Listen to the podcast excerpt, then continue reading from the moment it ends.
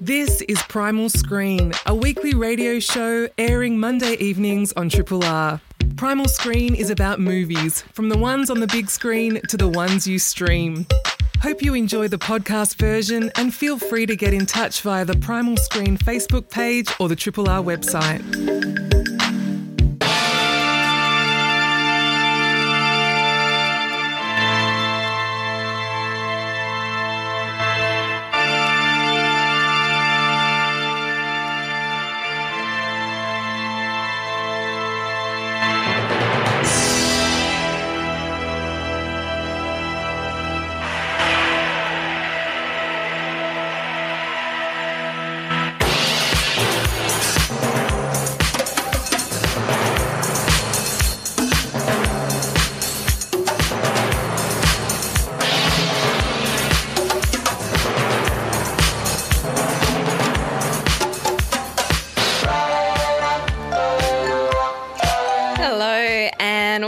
To Primal Screen, a show and podcast all about screen culture, from movies on the big screen to whatever you're streaming. We're broadcasting tonight from the Triple R studios on the stolen lands of the Kulin Nation. This is and always will be Aboriginal land. Big thanks to Fee, I should say award winning Fee. OBE winning Fee, who, along with Denise Highlands and Kathlett, um, were awarded Order of Australia medals just recently. Um, so thank you, Fee, for taking us through for another three hours of maps. I'm your host, Flick Ford, and I'm joined in the studio tonight by two of the many reviewers that make up the wonderfully witty and film literate Primal Screen team. It's Diversity, Equity and Inclusion Advisor at ACME, Vyshnavee Wijerkumar. Hello, Flick. How are you? I'm good, Vaish. It's been a while. It has been a while, but glad to be back in one of the first early shows of Primal Screen for this year. Yes, number two. And we did, listeners would have heard Vaish on air uh, last week with your your favourite film of the summer so far, which was Saltburn. Um, yes. So, um, look, I know it's a very controversial choice for a lot of people, and you know,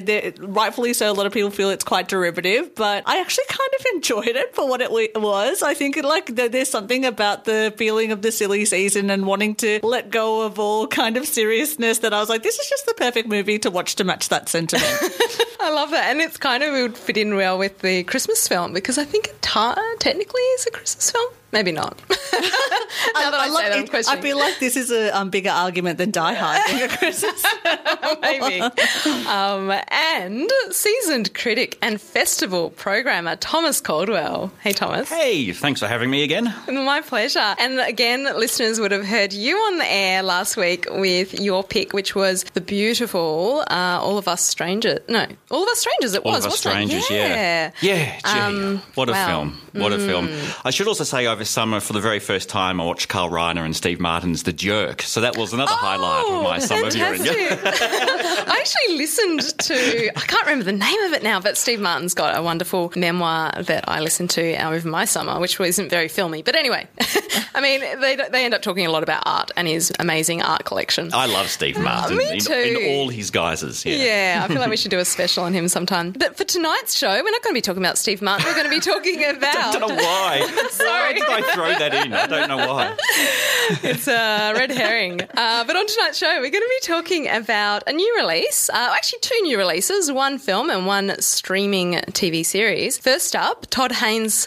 Uh, Todd Haynes's film, May December, which a few listeners possibly caught at MIFF last year, um, and I think it must have played at a few other festivals. Maybe I, that's the one that I first heard of it, um, but it is now in cinemas. Uh, It's it's been released everywhere else months and months ago. It's so one of strange, these isn't it? annoying ones that, for whatever reason, the distributor here sat on it until now. So, Yeah, it's very odd, and it it's a shame with those kind of delayed re- responses because it means that you're not really part of the conversation when it's happening, or you hear things, then by the time it gets to Australian screens, anyhow, we won't harp on about that. um, and the second review of tonight is a new Prime Video TV series, Mr. and Mrs. Smith, and if that name sounds familiar, yes, it is based on the 2005 film with Brad Pitt and Angelina Jolie, but this time it stars uh, Donald Glover, and oh, Maya Erskine. Thank you, Maya Erskine, the wonderful Maya Erskine, and we'll get into um, all of that later on. I do want to flag that for tonight's discussion um, of May December, that we will be talking about child sexual abuse, and I will, of course, let you know when we're about to start that discussion and when you can tune back in if you'd prefer not to hear any of that. There is, of course, a whole uh, lot of support services and resources that are available to listeners. Uh, perhaps most notably, Bravehearts. Um, you can head to bravehearts.org.au. You can call them also on 1800 272 831. You're listening to Primal Screen on Triple R.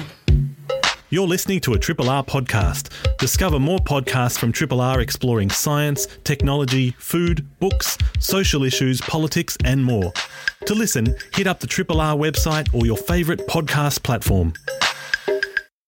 You are listening to Primal Screen on Triple R with Vyshnavee Wijerkumar, Thomas Caldwell, and myself, Flick Ford. Uh, and the track you just heard was, of course, the beautiful Michel Legrand with the main title song from The Go Between, which is a 1971 film. And that score basically gets repeated in the film we're about to discuss, Todd Haynes' May December. But before we get into that, I really want to do a deep dive into Todd Haynes as an auteur. He really is this fascinating auteur. A very early short film of his used Barbie dolls to tell the rather sad story of drummer Karen Carpenter.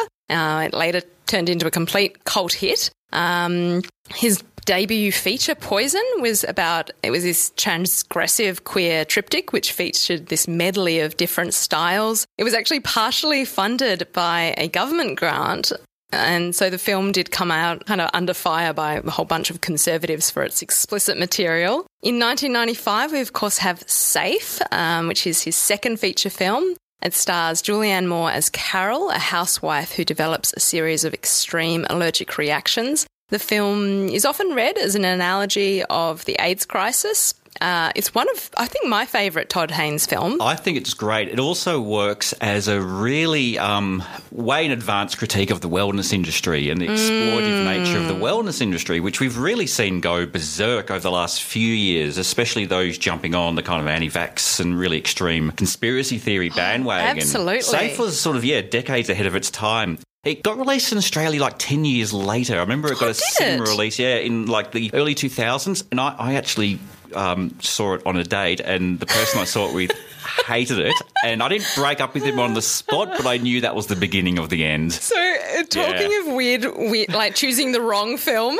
I um I saw this as like a. It wasn't all gals, but uh, uh, kind of like that sort of sleepover film, sort of. Oh, watch. God. yeah. Um. Luckily, we're all sickos who absolutely loved it, and we were very into the bleak sort of gradual disintegration of of of Julianne Moore, who's just remarkable in it. Have you seen the film, Vish? No, I haven't. Check it out. 1995, safe. It's amazing. Were you saying then it's 2005 It was in it- Australia? Like 10 years later. Yeah, I remember that that, is was wild. part of the thing. It's sort of yeah, being released much later. Um, and I think the first time Julianne Moore collaborated with Todd Haynes. I think that, did we yeah, yeah, from my record, yeah. And I think there's really lots of threads that follow through all of his work, and he's got such a diverse filmography. But I think there's a lot in May December, which we'll be discussing in a moment, that we can see in some of this earlier work. We've got The Velvet Goldmine in um, 1998 with Christian Bale, Ewan McGregor, and Toni Collette. In the early 2000s, we see a kind of a switch in his style. He moves into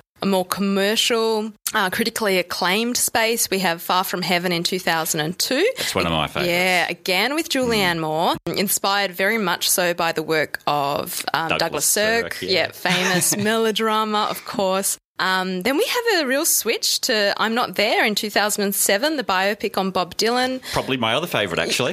That's, yeah. You're a, bit- you're a Hainsey fan. I, I don't think of myself as a huge Todd Haynes fan, but I do get excited when I hear about his films. Me and too. going through it like this, I realise, gee, I love most of these films. And also, so each of them have really had their own mark on cinema in a really different ways. Like, I remember I'm Not There coming out, and one of the big selling points for me was the fact you've got six different actors playing Bob Dylan Dylan. You've got Richard Gere, Cate Blanchett, Marcus Carl Franklin, Heath Ledger, Ben Whishaw, and Christian Bale. That was my one one of my favorite parts of watching that film and watching these very different character actors take on this very iconic role of a very well-known musician. And honestly, it was probably one of the first early roles where I really fell in love with um, Cate Blanchett and her ability to kind of transform into character. Mm. And I was just like, she is incredible. Well, one of the one of the many threads going through Todd Haynes' work is this like gender reversal, which he's very Totally. into, and we see And that play out. queer-coded as yes, well. very queer coded, and yeah. questions of identity. So Yes. I'm not there sort of blew apart the notion of the biopic where he said this is a public persona, Bob Dylan, who has all these Mm. different identities that he's had in popular culture throughout his career. So literally played by different actors in different stylistic settings. And we get some of that in May December, which is yet another film about identity and its fluid nature and its um, duplicitous nature as well. Absolutely. And we haven't, I mean, talking of queerness, we have Carol in 2015, again with Cate Blanchett, Rooney Mara. Um, we, there's also a theme of music throughout his work. I mean, we started with Karen Carpenter, um, I'm Not There. Um, then he switches with uh, Wonderstruck in 2017. I actually haven't seen that. That's um, Julianne Moore again. Uh, Dark Waters 2019 with Mark Ruffalo, which I really loved. I feel like not many people saw that or didn't like it. It's great. yeah, I think, it's, it's fantastic. I think Slow it's a very burn. conventional film by his standards, but still stylistically, it is a, it's a, it's a more subtle film than it, his other stuff. But it Mm. really creates this great mood of conspiracy thriller, and it's but about a real life taking on a horrific corporation and you know awful um, environmental Yeah. um, uh, crimes. You know, Yeah. it's, it's it's this true story of this real life hero. So Real change in pace, though. And Yeah. we have in 2021, he has his first documentary feature, which is The Velvet Underground. And then I think that takes us to May, December this does, year. yeah. So here is a little clip of that now. I want to find a character that's difficult to, on the surface, understand. Were they born or were they made? It's such a pleasure to meet you. You are so sweet. We're so happy to have you. Thank you for doing this. It's so generous. Oh, well, I want you to tell the story right, don't I? You're taller, you look taller on television, but we're basically the same size. Basically the same. Feels like things just settled down and now y'all are making a movie. It's a very complex and human story. I think it's hard to trust that you're going to represent Gracie as she was. I'm going to try. That was a clip of Todd Haynes' May December, which uh, is set 20 years after a notorious tabloid romance. I've got that in inverted commas. Um, gripped a nation, and where we see a young couple, a married couple, sorry, buckle under pressure when an actress played by the wonderful Natalie Portman arrives to do research for a film about their past. That's a very uh, open plot. I, I feel like there may be a, it may be.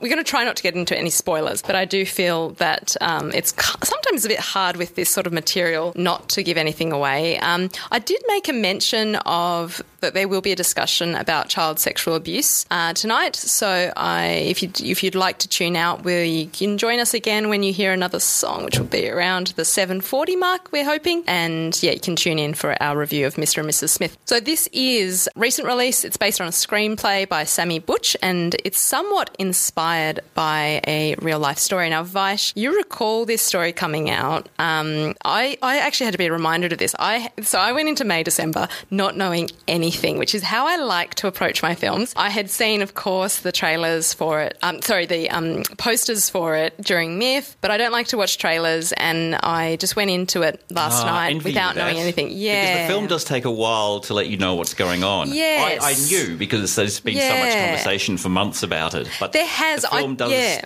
yeah. It- it's an drip feed you interesting info. and I think it's a good way to watch it if you can. Um, just listen back to this episode after you've seen it. I, a friend actually pointed out when we were driving home, and he's like, "Oh, it kind of reminded me of that story from you know." And when we unpacked, we're like, "Oh, it, it is that story." I think it was a it was a good way to see it because um, it it's such a fascinating um, I can't even begin. He's such a fascinating character at the centre. So basically, we have Julianne Moore playing uh, a woman who had a relationship um, with, uh, well, it's current, present day. So she had a, it's set in 2005, actually. Yeah, they're, they're, they're now married, They're now married. but not initially. But the circumstances were that she um, abused this 12 year old boy. 13 in the film. 13 in the film, 12 in the real life story, Yes, right? that's correct, yeah. Um, and ended up having a baby with him and then two other children. So th- in the film, sorry, three three children in the film. Um, sorry, I'm describing this in a very weird way. But, Oh, it's a uh, really look, and, and that's part of the point of the film. It's a really difficult scenario to describe because it is abuse. What she did Yes. was morally and legally uh, ab- abusive. And I think the morality Yeah. bit is the difficult thing to reconcile because the way that it's painted and the way that it, like the the story that it's based on, was paint, uh, painted in the '90s was this kind of like romance kind of story, and there's an interesting kind of, um, I guess, portrayal of um, gender dynamics there and power Yes. dynamics there. Because if you were looking at gender, you would often think in a societal sense, in a patriarchal society societal sense, that the, the man is the person who's in the dominant kind of influence in that relationship. But when you look at age, um, there's this real question that I think Todd Haynes throws in the film in terms of who has the power in that relationship. And I think Yeah. that was what I found the most interesting about the film, um, and particularly Charles Melton's character. Like Charles Melton, the role that I knew him in before this was, I think, something in Riverdale. So Yeah, to then he's go in Riverdale. so to go from that to get a Golden Globe, a supporting Mm. actor nom, and to be in a Todd Haynes film, like huge um, career trajectory for him. And I thought he was really outstanding in this role in terms of having a character who was trying to reconcile this dynamic that that is seemingly painted as a like a a, a marriage that has kids and things like that. But yeah, And And that- the- that's kind of the idea, isn't it? That they're, because we hear about these awful stories of abuse and whether they, they get treated like tabloid fodder or they're crass jokes or, or you know, various ways they're dismissed and diminished. But um, the story we don't get is what happens if they stay together and then live this facade of a normal life? Or maybe it's not a facade. Maybe it is a normal life. How do we reconcile the fact that they're both now legal? You know, they're legally married. Um, she's done her time in, in, in prison. Yeah, and these these really this is what art and film is so good about, challenging us to think about these really difficult questions. And you're right, it's about there's a huge loss of power. I mean, I just got this sense the whole time that he had his childhood stolen from him. That Yes. he's still in development. He's still Yes, this that's- very yeah. fragile, vulnerable young man. like And- emotionally stunted almost Yeah. by the experience and then kind of led by um, Julianne Moore's character into this relationship and into this kind of familial narrative and in that he kind of lost his sense of self lost his youth Yes. um, and he's We- come, yeah And, and we see that with the structure of this film, how it plays out with that unveiling. And I, I think that that's why something where I don't want to, it's not like there's a plot twist. Uh, You know, and like I said, it's loosely based on this real story. it's not plot driven, it's character No, driven, isn't it? precisely. Yes. Yeah. And, and you both touched upon the kind of immaturity of um, Charles Melton's char- character Joe, who is the 12 year old in this, but we never actually see him as a 12 year old. Instead, we have this sort of stand in almost his son, who looks so much like him. It's remarkable. Gabriel Chung, who plays Charlie, who is about to graduate alongside his twin sister. I, th- I can't think of his twin sister's name in the film, but they, they have this graduation that's going to bring the whole family together. And I think that mirroring of Joe and his son Charlie, there's so much in that. And you think, I think that all the press around May December seemed to focus around, of course, Julianne Moore and Natalie Portman. Now, Natalie Portman is the actress Elizabeth who has come to play Gracie in the film about her life. it's so, isn't it so curious? I think a lot of, um, I heard Todd Haynes in an interview where he was like, oh, all the gays think it's going to be this lesbian, you know, erotic drama. They're disappointed they don't kiss. And it's such a strange, it's such strange marketing around it, but there's also such a strange conversation around this film because often it focuses on it being a comedy. And I think that really, I mean, like, not to dig into genre definitions, but like, I mean, it's pitch black comedy at best, I found satire. It, I found a darkly comedic aspect. Yes. That, Yes. that, that very uncomfortable, like a, uh, almost like a, a Todd Solondz film in a way. It- exactly. I mean, there's. I, I don't want Similar to. material as well. Yeah, yeah, very similar. Sort of that, Yeah. that, and I'm glad cinema is kind of mature. It, I think we went through a weird puritanical skating on ice phase. I feel like it's good to see a film like this in the cinema again that's taking on really challenging questions that aren't expected to make a ruling on it. You know, I, I'm a big fan of art being a mirror, not a pulpit. Yeah. and um, and I think this does throw up some provocative ideas and questions. The, the key scene for me, eh, I don't want to. Yeah, I'm going to be careful. So Natalie Portman, who's trying to adopt this woman's mannerisms and and and um, to present her story, and we don't quite know what the motivation of anybody involved is in this. But there's a scene where she speaks to young people at a school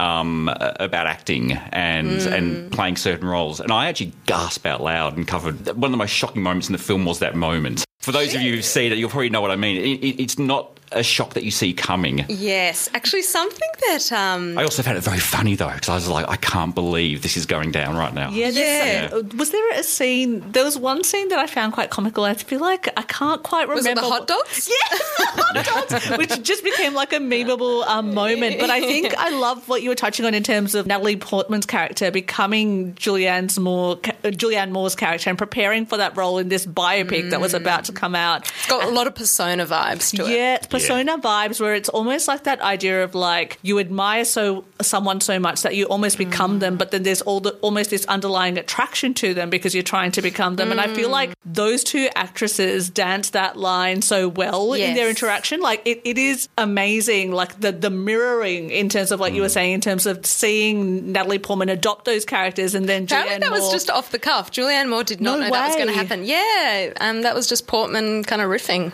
Wow. It's a it's an amazing performance. I mean, I think that the standout is Charles Melton, but Natalie Portman and Julianne Moore are fantastic to see on screen. And what really something that this film has gotten so under my skin, but something I, I've really reflected on is. You know, Gracie, Julianne Moore's character, is a predator, and uh, you know, so much of Haynes's work features on the tablo- tabloidization of trauma um, in different ways. You know, people's lives being used for for fodder, and this is a film within a film. And Elizabeth, the actress, she's really fascinating. Not only is she mirroring Gracie in kind of the obvious way of physically mirroring her to try to look like her, but her behaviour also, this idea of the white woman in a predatory role is really interesting, especially when the nature of this this relationship, which is an abuse an abuse that happened to this this boy, is phrased in a way of people being like the whole town, there's a whole silence around it that's so fascinating where they don't talk about it. They talk about it as an affair. And that kind of language is just completely erases the abuse. And I just think that's so clever of Haynes to sort of tread this line between, you know, he's able to explore these these lines between performance and an absence. And there's the score comes in. You know, we mentioned it before, Michel Legrand with. The, with this kind of, you know, the, the hot dog moment that you mentioned, it is coupled with this amazing score from a previous film that adds these melodrama notes. It, it, it becomes comedic, but it, in, in the darkest way, it almost becomes a horror. Completely. It's it has almost like the, the the soft tones of the film, like aesthetically, give it a soap opera almost kind of vibe. But then it's got this very like high end um, classical score, and then it's like placed at these really like almost awkwardly funny moments. They- there- there's something about it because each of the characters take themselves so seriously when they deliver these lines, but some of them, the moments are so ridiculous, you, you just can't help have like an awkward out loud laugh in the cinema. which might provide a release because a lot of it is very yeah. Very uncomfortable. tense yeah, and very heavy. tense. Actually, I love the bit at the bar with the um the, the, the young guy who um starts yelling. You know, that he's the singer of that, that group at the bar. Oh, who yeah, starts her yelling son and, from the previous yeah, marriage. who Yes. is absolutely broken and shattered and destroyed by what has happened with his mother. But he he his defense mechanism is to be really um, sarcastic and and funny and angry and over the top, and it's really funny in the film to watch. But it also constantly reminds you this guy is shattered Yes. and um, very, very broken. And I, th- I think all these contradictions between, you know, the, the tabloid nature and, and um, you know, the film constantly reminding us of its artifice with the music and the mm. soap opera feel, but then drawing us into the realism of the scenario and, and, the, and the, community not being too sure how to navigate what's become mm. normalised. But look, I think this taps into the deeply uncomfortable, contradictory, very confused attitude America in particular has to child sexual abuse, where mm. on the one hand, you've got states where it is legal for children to get get married, like at very, at, you know, quite young ages. Um, and there is sort of this celebrity culture that was around figures like, you know, uh, Jeffrey Epstein and other people that was sort of just, we, for a long, long time before Me Too, it was just a joke. It was just something that happened. On the other hand, you've got the, this kind of QAnon insane conspiracy theory that uses child sexual abuse kind of stories to create these mm. boogeyman. And, and the, these QAnon ideas have been around actually for decades. If you chart these mm. conspiracies, mm. the extreme right has always used this. But, but, and, but all this kind of focus on things that don't exist completely ignore the reality of what child abuse in the family or is anyway. And it's an issue that is horribly underreported and not treated properly because it's often, yeah, turned into a, a boogeyman or a tabloid story. And I think all these contradictions are in this film. And, and we, we can't even begin to talk about the abortion rights in, in America and, and what, you know, children who are, female children who are affected by that, what their hmm. options are. I think that that's actually another part of this story that's so interesting where the power lies. And th- something that is at play is gender. Very much this role reversal. If we had a male character as the predator, how this would read, how the re- relationship would read. If we had, uh, you know, it's it's worth mentioning that he is half Korean. The way in which whiteness is is kind of seen as this this the correct sexuality, sexual desire, and and something you know brown bodies are so often put in excess. And, and kind of this absence Exoticized. and exoticized, yes. Yeah, yeah, and we a- see this that repli- otherness, There's yeah. so much in this film. Like There is there's so, so much, to unpack. I, I it's a, such a standout for me for this year. I I'm still processing it. It's it's deeply unsettling. It's it is. I think in the in I wouldn't say comedy. I, I feel like people will get the wrong idea from this, but in its excess of melodrama and style, it's so uncomfortable. And something that stood out to me was the you touched upon this before, Thomas, about this boy being frozen by mm. the abuse. There's also this really interesting temporal displacement that happens with the doubling of these two women. It also happens with the doubling of the children who are both at the graduation. These wonderful temporal punctures that occur throughout the film. It's so clever. They're structurally getting a bit nerdy, but it's, It's a smart structurally film, beautiful. isn't it? Yeah, Yeah. it really is. And disturbing and clever and cinematic in, in all its ways. I really loved this film. And that sounds strange to say for a film that upset me so much, but Yeah, I, I did love it. And I love the duality that you're talking about because you almost see it in the relationship between um, Charles Melton's character and his son because it's Yes. like Charles Melton's character is so emotionally, um, you know, stunted in certain ways by this experience, but then his son is this kind of mature, assertive young man who's about to graduate, and there's this parallel of like what could have his life could have been had he been allowed to fully, you know, live his um, childhood, and even stylistically, like I mean, the original story was um, placed in the 90s in terms of the um, Mary Kay Letourneau um, narrative. Yeah. But then even this has a very retro, soft feel to it in some ways as well, aesthetically. So it's sometimes I think that's feel the like- melodrama angle. I think there Yeah. was a conscious decision. I feel as though, and I, I would have to double check, you know, whether this was even Haynes's um, Intention. But the the soft focus on all of their faces, all of that, is a, ned, a nod to I think the telenovelas because it has that kind of energy to it. So the way in which a lot of these stories of you know shocking, you know, teacher student, which is the what the original case was, was a teacher and a student. In this, it's um, two workers at a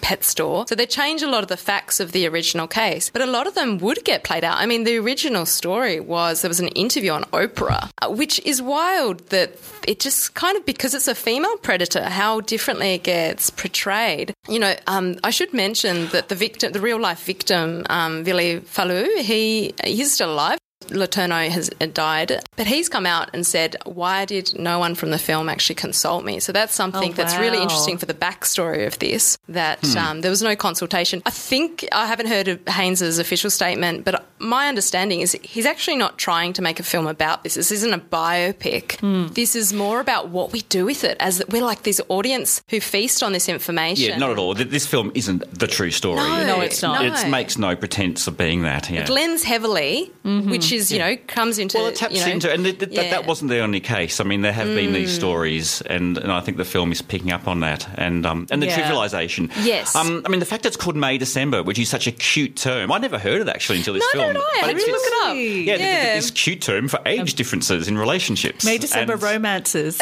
Yeah.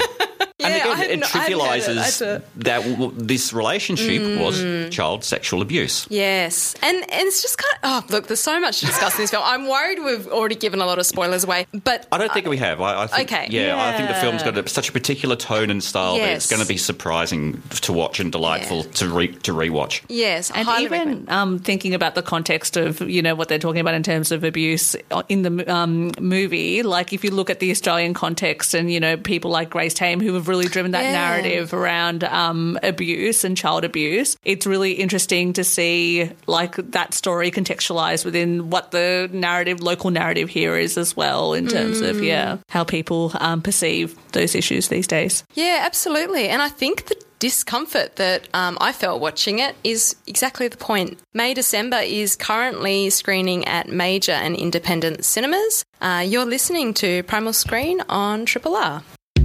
This is a podcast from Triple R, an independent media organisation in Melbourne, Australia. Triple R is listener supported radio and receives no direct government funding. If you would like to financially support Triple R by donating or becoming a subscriber, hit up rrr.org.au to find out how.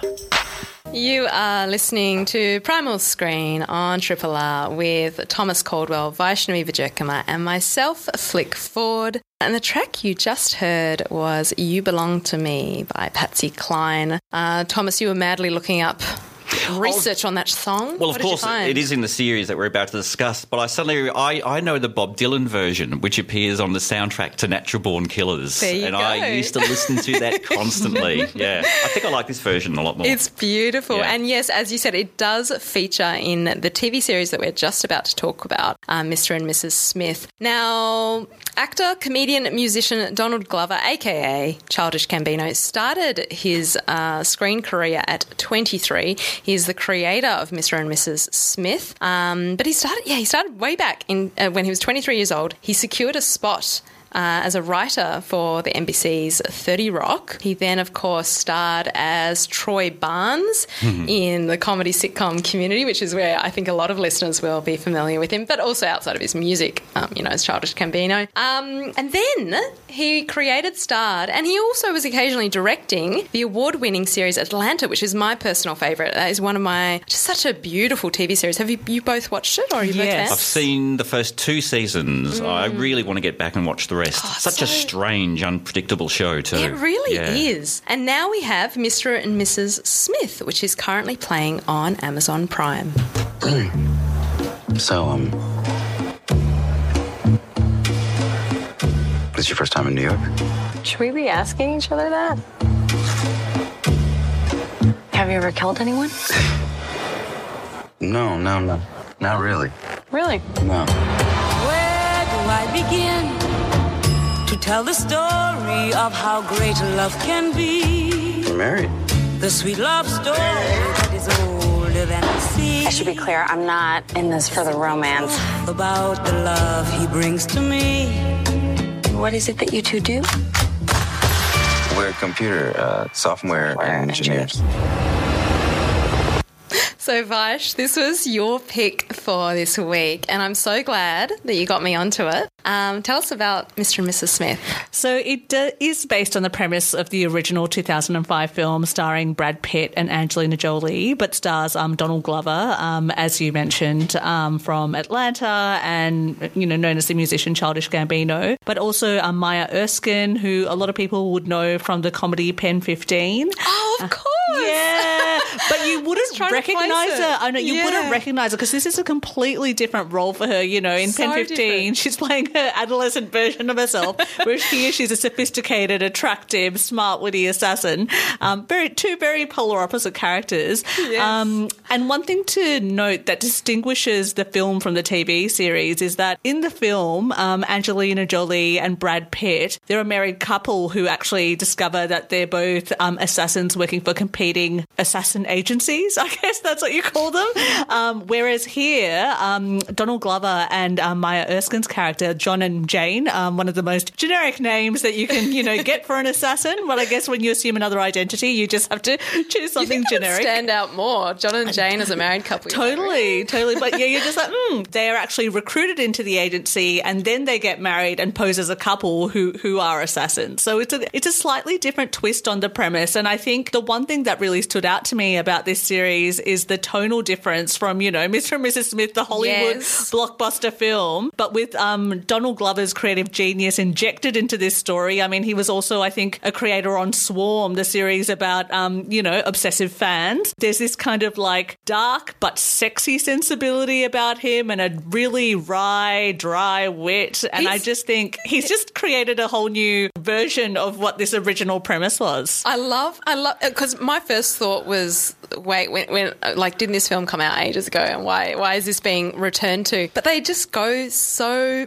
so different. To such a different place with it. You know, you mentioned before um, just the switch up of not just the setup itself, but also just the different actors. Like, it's so refreshing just to see this kind of almost dark. There's a darkness to it. There's a lot of. Um, it's properly action filled. I don't remember. Like, I remember Mr. and Mrs. Smith, the original film. It's going to get hard to talk about these two TV. the original film, I remember being like kind of funny, sexy, but not really having much depth to it. And, you know, it got a lot of buzz at the time because Jolie and Pitt had just started dating. Is that right? Or there was. Yeah, Yes. that was the biggest selling Yeah. point. Yeah. So that, it kind of like got carried away mm. with that and it's sort of displaced. I am a massive fan of Glover. So as soon as you mentioned this, I was like, yes, cannot wait. He is the writer alongside Francesca Sloan. I understood, and correct me if I'm wrong, Vish, I thought that Phoebe Waller Bridge was initially mm-hmm. tied Correct. with this. Yes. So what happened there? Do you know anything about this? Creative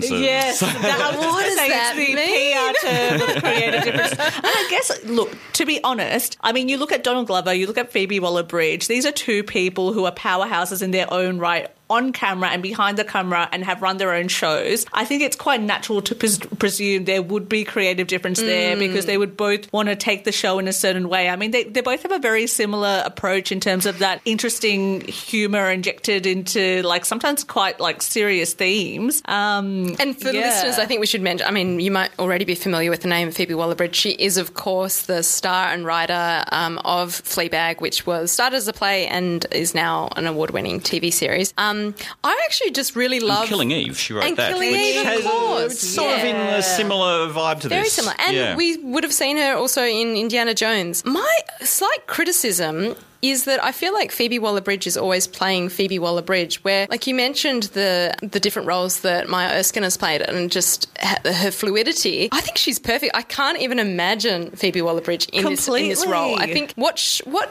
Erskine brings is, is so much more. Um, I just find her really fascinating, and she's got a darkness. I love the pairing of these opposites. You know, she's so closed off, and Glover's character, um, John, is, is so kind of um, I don't know. There's a vulnerability to him that's quite sweet. I really like their chemistry on screen. I um yeah, I'd never seen the original film, and, and this show really wasn't on my radar at all because I, I try to watch shows that are like two or three years old, so I know whether I should bother investing in them or not. the same, Thomas. and I, I was only able to watch one episode of this simply because of time reasons, but I'm totally in. I'm I'm looking forward to watching the rest a lot, and I think a lot of it is Donald and uh, and um, uh, Erskine. Erskine, yeah. I don't know her at all. Um, I I know you know obviously um, Donald Glover through all the things we've spoken about, but they have crazy chemistry, and just that incredible. first episode alone, it is it's sexy. There, there, there's something about um, the way they look at each other and the body language. I think the scene that the first episode that nailed it for me is when they're on a stakeout in um, a, a cafe, and so one there's the tension about what is the job. Are they are they going to you know keep paying attention to this this mark? And then there's the tension of you can see them trying to size each other up and test each other as romantic boundaries, and it's really tense and exciting. And the final thing I loved about it was he orders a green tea, she orders a coffee, and the waiter comes and gives them the wrong drinks, and they have to do this reverse thing. And it taps into what I felt the, the story was already playing with, was there is a bit of a, a sort of gender flip a little bit going on there. He's the one who's smitten, who's walking around half naked all the time to get her attention. Yeah. She's the more closed off, aloof one. And So even in they- their, in their have- styling as well. She was Yeah. wearing that wonderful suit jacket, pants combo. Some of the Um, gender coding has been yeah. swapped around in a way that's really fun and playful, and it's so intriguing. And the number of times I've seen my long black being given to whatever, you know, male friend or, or partner. That was such a good at- observation, Betsy. Yeah. I hard relate on that Yep. one. Yeah, I, I think there's so much in this. And, and also, we can't not talk about race. Like, Hmm. Totally. the casting is amazing in the sense, like, this is why it's a great refresh because it's able to tap into something more. Like, you know, this idea of them being this kind of like the normal couple, you know, there's most, you know, America's kind of like most, you know, unassuming couple. And I just love that they use that as a setup to then explore these really rich backgrounds, but also this sense of family and family duty that comes through as well. Totally. It's like you're trying to do this kind of confidential and very um, inconspicuous job, but then it's like, well, you know, I've got to take care of my mum Yeah. kind of thing. So it almost like humanizes these characters a bit. And you know what? Like what you were kind of speaking about before, like I feel like Donald Glover is so good at tapping into soft, sexy masculinity. Like even his character in, you know, Magic, Mm. Magic Mike. for example. You That- knew the that second, reference the was second coming. Magic Mike film. Oh that my scene where he just did the smooth ballad down the steps. Oh my god, it was incredible because I feel like it really brought together his acting career and in his music career and Yeah. all the sex appeal that both of those have together into one role. And I feel like you see a little bit of that here as he tries to kind of be quite coy and kind of seduce Maya Erskine's character little by little. And, and, and I just think he just he just dances that line so well. He, he embodies a bit like Paul Mescal in um, Yes. Normal People. He embodies this new emerging masculinity, which is so much more just informed. This kind of um, this sort of very safe and vulnerable, very sexual but non-threatening masculinity, Mm, which is just so enticing. I think for men and women, it's such a relief, and Yeah. it's exciting and pleasurable to watch without the grossness. And fascinating to put that into the action film or TV Yes. series genre, which Yes. we typically see these kind of hard men in these roles. Like there's a fame, you know, there's so many different variations of what that looks like depending on the decade. You had these kind of like steroided bodies, then you've kind of gone back to that actually with the whole Marvel universe. Anyway, that's another topic. Hmm. but it's really interesting to see how masculinity plays out in action films. And in this kind of small, in a TV series, you're able to explore so much more and have so much more fluidity. And I, I mean, I, I really love both of their characters. And I love that there's this interplay there because that's what makes it really interesting. Totally. And, And I- it, the action scenes are good, I should say. Oh my god, the action scenes, even just good. in the first episode, the number of action scenes, I actually wasn't expecting it because they're kind of like, you know, really, it's it's a really slow build up in the episode to actually get to those pinnacle action scenes. And like, in some ways, like, you never would have pictured those two characters as action characters, but they're both incredible. They're really um, good, in those and- roles. It just feels right, doesn't it? It feels they're so right. so good. It's such good casting. Yeah. And, and there's also both of them, um, both of them when their their face is just resting. There's a seriousness and an earnestness to it, which allows for this depth of character that's communicated. Because so much of their past, they they kind of like don't know anything about each other. It's got very much like dating, dating vibes to it. Yeah. But it's because it's you know they're they're secretive, and there's this this card holding that happens. Um, and of course, you know Janie's holding her cards a lot closer to her chest. But I just find that so intriguing because us as the audience are wanting to get pry information from them. It's that classic Erst thing as well, you know, the unresolved sexual tension. Like, Yeah. that they, for me, that, there's a bit of Bruce Willis and, and Cybill Shepherd for Moonlighting for me. It's that kind Oh my god, yes. playful sexiness. Yes, Um, and they're also like colleagues, so it's a bit of a, like a work workplace romance going on. exactly. Um, I mean, the other show it, it reminded me of was The Americans, which. Oh, Yes. yeah. Now, I only watched the first series of that, and I am really bucking against the trend. I gave up. I wasn't a fan. Mm. and I much prefer this because it's so fun and playful and sexy. I'm hooked on this Vaish, so I'm so glad Yeah. that you brought it to our attention. Uh, Mr. and Mrs. Smith is currently streaming on Amazon. No, yeah, yeah, Amazon is. Prime. I'm going to go we home and watch it tonight. Check it out. Been listening to Primal Screen on Triple R with Vyshnavee Wijerkumar, Thomas Caldwell, and myself, Flick Ford. On tonight's show, we opened with Todd Haynes's new release, May December, which has finally reached Australia after all that discussion. And we finished up the hour with the Amazon Prime TV series, Mr. and Mrs. Smith. I'm always torn with how to, to sort of talk about TV shows, whether you say the creator, you know, we're so used to putting director at the start of it. I'm never sure. With TV, End just yeah, about the platform. showrunners or writers or producers, yeah. yes. It does, of course, star the wonderful Donald Glover and Maya Erskine. We highly recommend you check out uh, Mr. and Mrs. Smith and also May December. I think it was just five stars all around, basically, but Mhm. both highly recommend. I actually think May December and then Mr. Mr. and Mrs. Smith is a great chaser. Yeah, Ah, agreed. You need a bit of lightness in your life. um, thank you so much for tuning in tonight. As always, you can listen back to tonight's episode on the Triple R website, rrr.org.au, or subscribe to the Primal Screen podcast. Um, big thank you to Lou Lynn for her producing support and to Kelsey Pettifer for doing all of our socials. Vish, Thomas, uh, thank you for joining me tonight. Thanks for having us on. Thanks, it's been great. It's good night from us, but stay tuned because Jace Moore is up next with local and or general. Thanks for listening to Primal Screen, a weekly radio show airing Monday evenings on Triple R. Hope you've enjoyed the podcast version and feel free to get in touch via the Primal Screen Facebook page or the Triple R website.